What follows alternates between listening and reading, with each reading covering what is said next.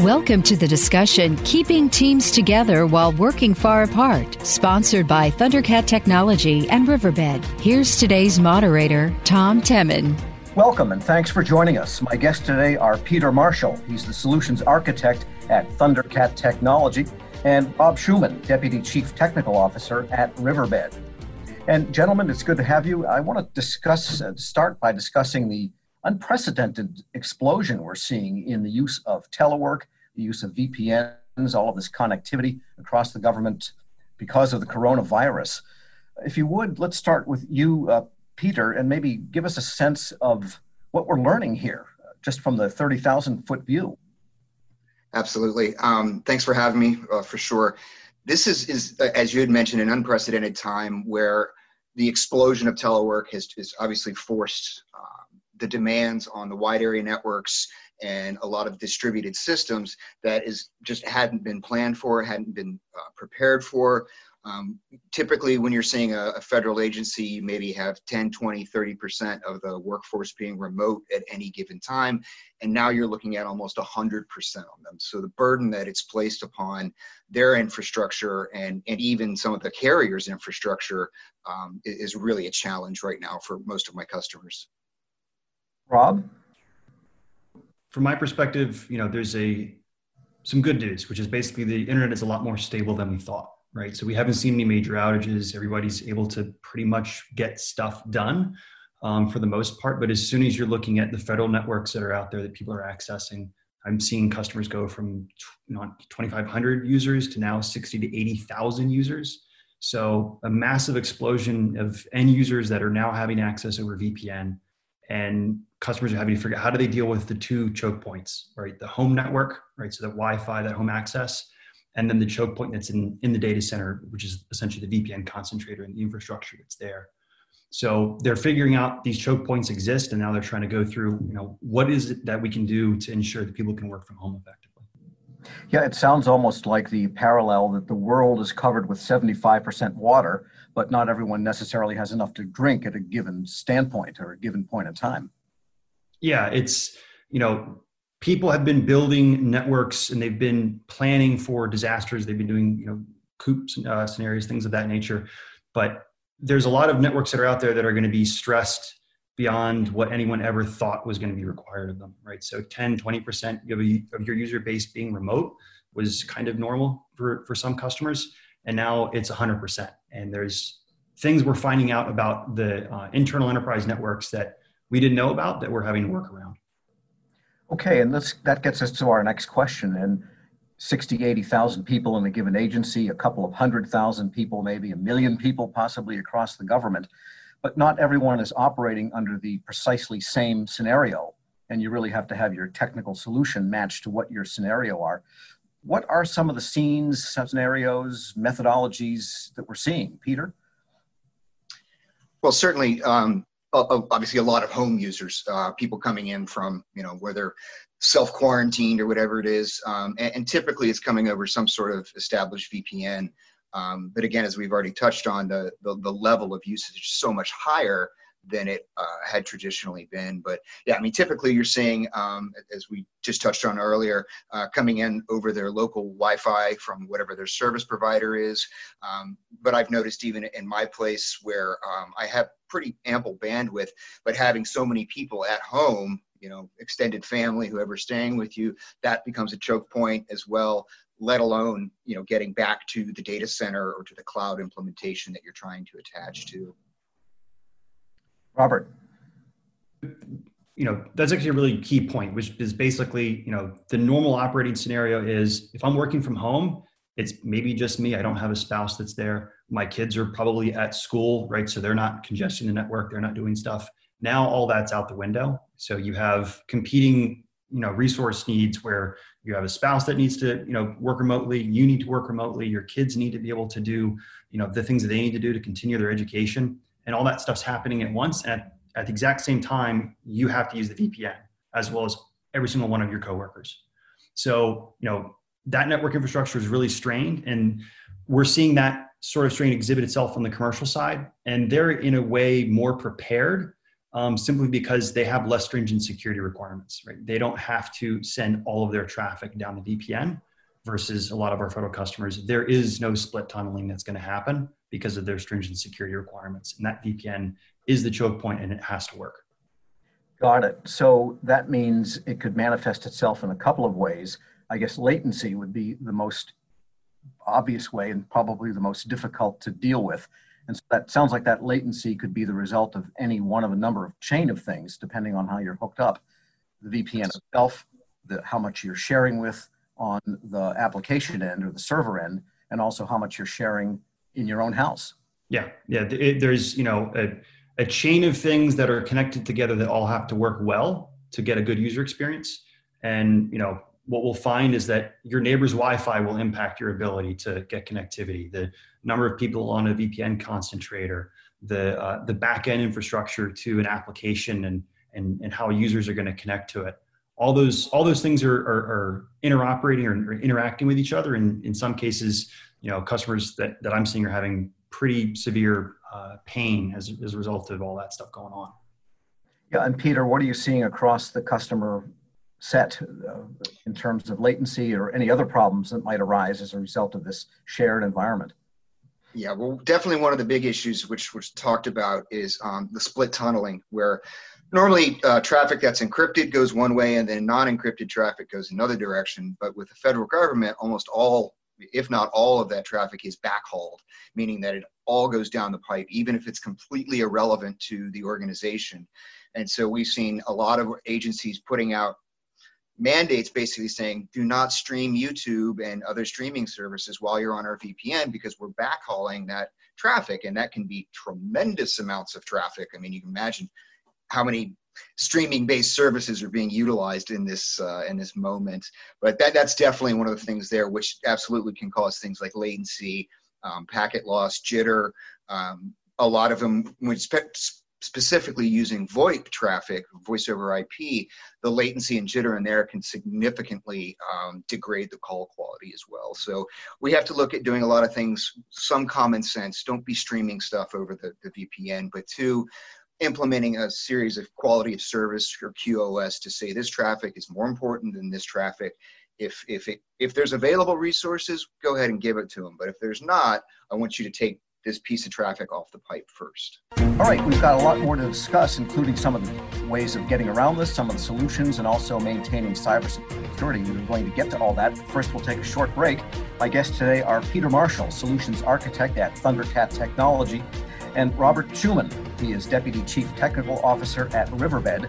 I'm your moderator, Tom Temin. This discussion is keeping teams together while working far apart. Sponsored by Thundercat Technology and Riverbed here on Federal News Network. Get in-office-like productivity in a work-from-home environment with Riverbed and Thundercat Technology. Thundercat, in partnership with Riverbed, provides faster, reliable performance for business-critical SaaS and on-premise applications. Reduce network bandwidth by up to 99% with Riverbed's Client Accelerator application, and access critical work applications 10 times faster from home with office-like speed. Riverbed and Thundercat, helping government streamline workforce productivity anywhere, anytime. Welcome back to our discussion, Keeping Teams Together While Working Far Apart, sponsored by Thundercat Technology and Riverbed here on Federal News Network. My guests today are Robert Schuman, Deputy Chief Technical Officer at Riverbed, and Peter Marshall, Solutions Architect at Thundercat Technology. And let's discuss a little bit for a moment the difference between federal scenarios and what you're seeing commercially. And I think one of them might be the level of cloud adoption. That is the case in the federal government because they are moving so incrementally into cloud computing, and most of the cloud deployment at this point is software as a service, such as Office 365, that kind of thing. So what are some of the implications of connectivity, performance, latency with everyone teleworking when cloud is varying part of the mixture, if it has any difference at all? Robert?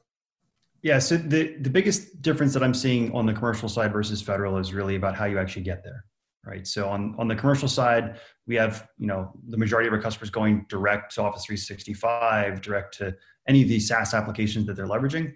As soon as you move over onto the federal side of the market, you know, there's trusted internet connections you're going to have to go through. There's direct connectivity. There's a lot of concerns around security. And basically those are forming ways in which, we have congestion or choke points in the network to help maintain that security posture. So the main difference is how do you get there, and how are you actually able to access those specific resources. And Peter. Yes, Robert nailed it right there. It's just primarily I see the security requirements on the federal side as being more rigid, less flexibility. They're not willing to take chances really along any of those lines.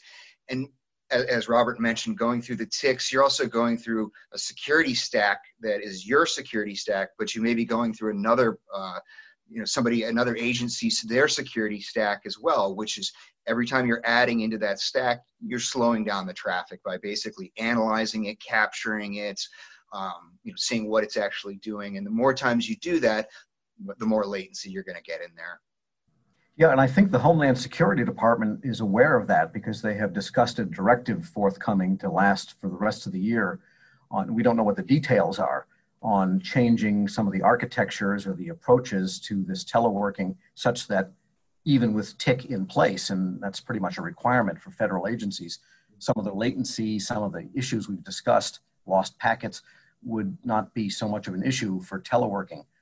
In your view, what should they be doing? How can this be re-architected, or how can we make these VPNs more effective and maintain security? It sounds like a pretty big technical lift. It can be. One thing I would say is let's not back off on the security piece, because that's something that's obviously very important to us as citizens and whatnot, our private information and whatnot. But I found that in many instances, one of the best things is really having visibility into the traffic, being able to really look at it and say, well, what is all this really? I mean, I know this pipe is really fast and it's really full, but let's be honest, what is on that pipe? What percentage of it is legitimate traffic? What percentage of it may be, secondary or tertiary traffic?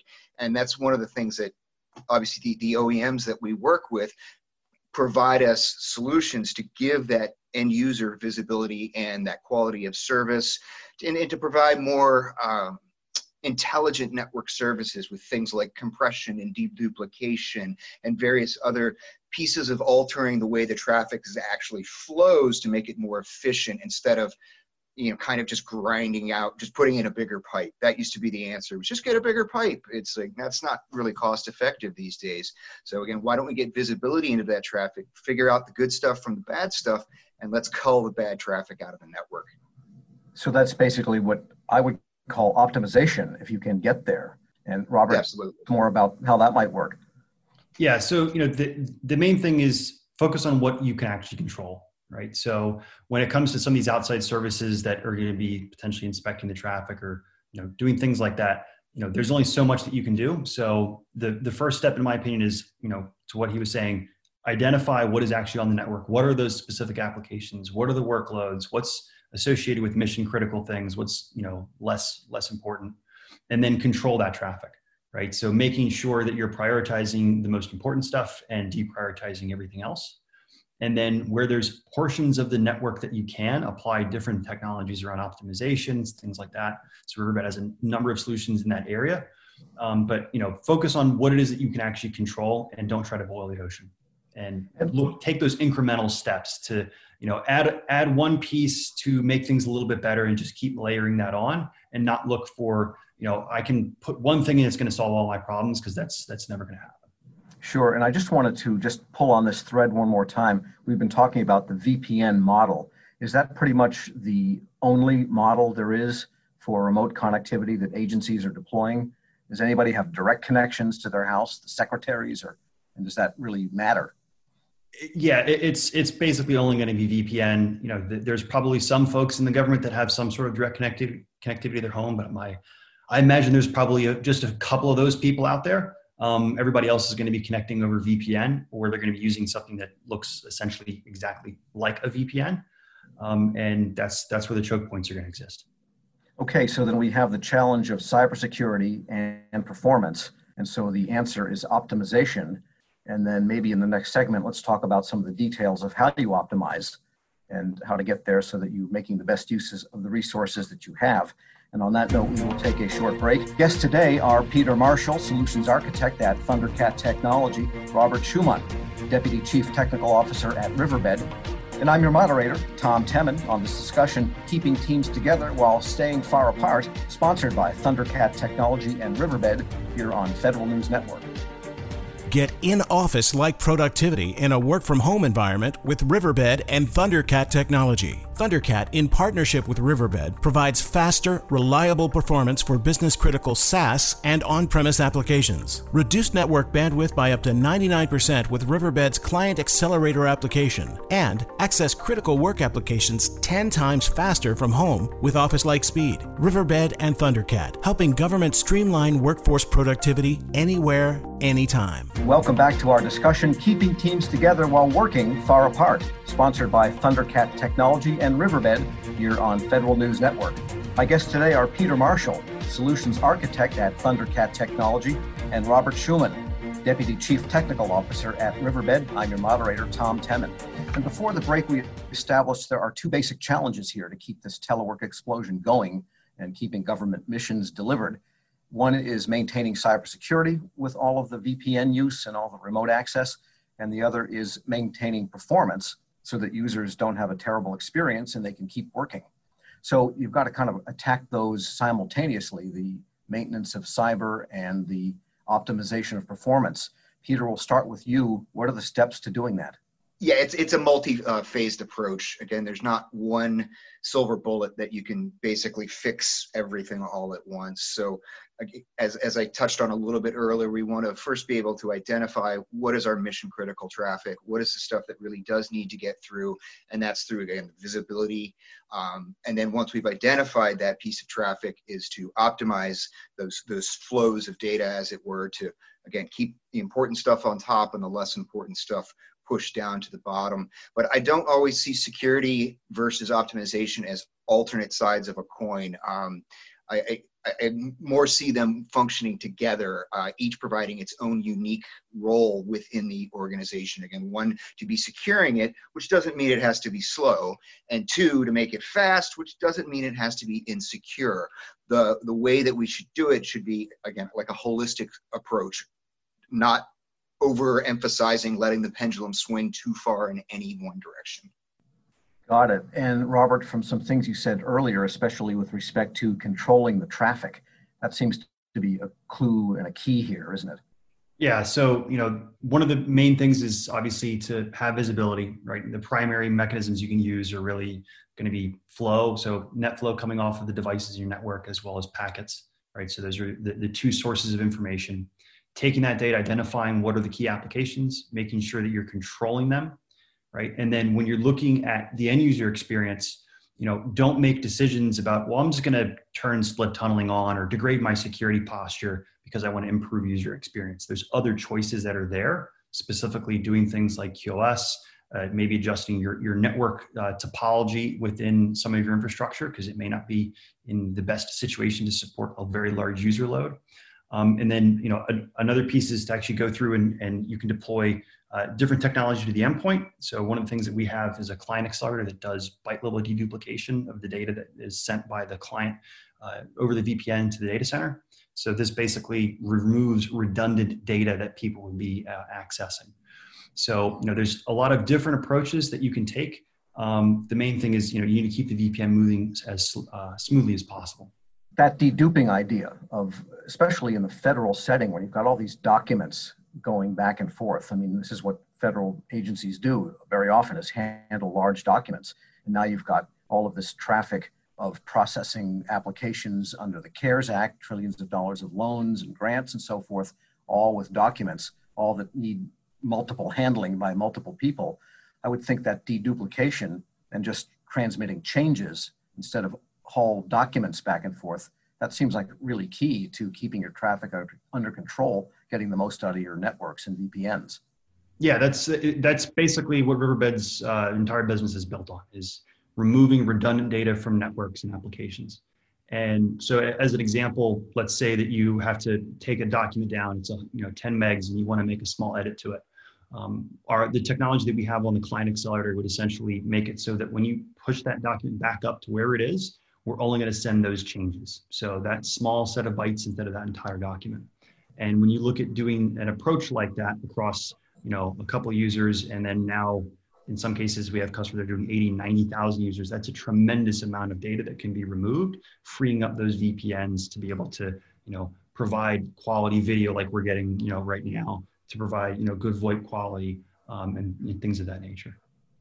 And Peter, what are some good deployment strategies? How can agencies now midstream, while all of this crisis is happening and it could go on for a while, how do they insert the types of technologies they need to get optimized and maintain security?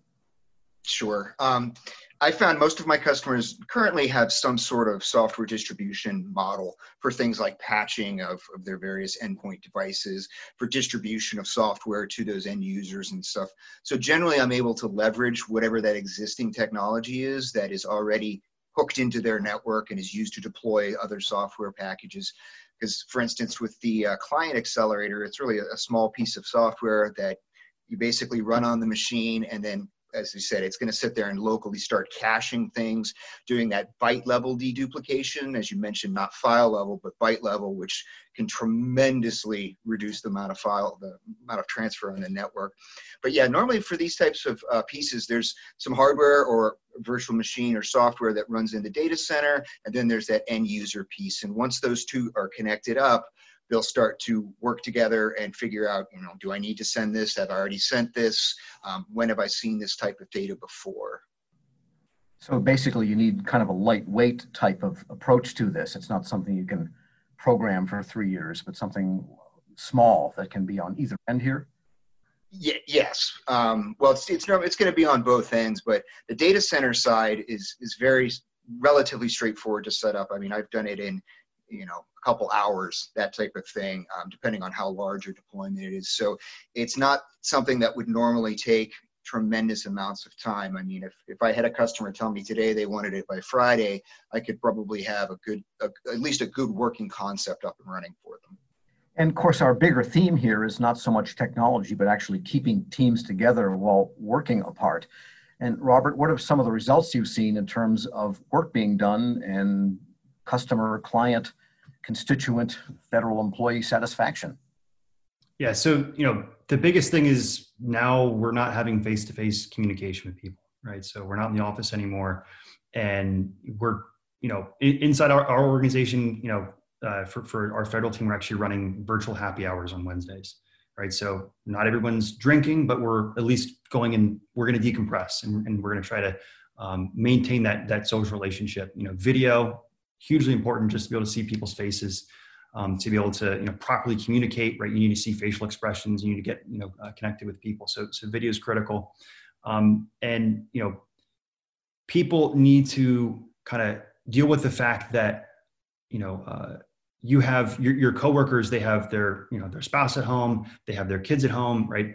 You know, people are going to have things going on in their life that they're going to have to attend to. So, you know, have a little bit more flexibility and, you know, demand a little bit more flexibility as well, because, you know, this is a bit of an odd situation for us all to be in.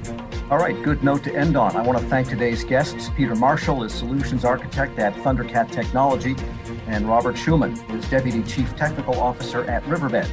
And I'm your moderator, Tom Temin. You've been listening to Federal News Network. For more on this discussion, log on to federalnewsnetwork.com and search Thundercat. Thank you for listening to the discussion, Keeping Teams Together While Working Far Apart, sponsored by Thundercat Technology and Riverbed on Federal News Network.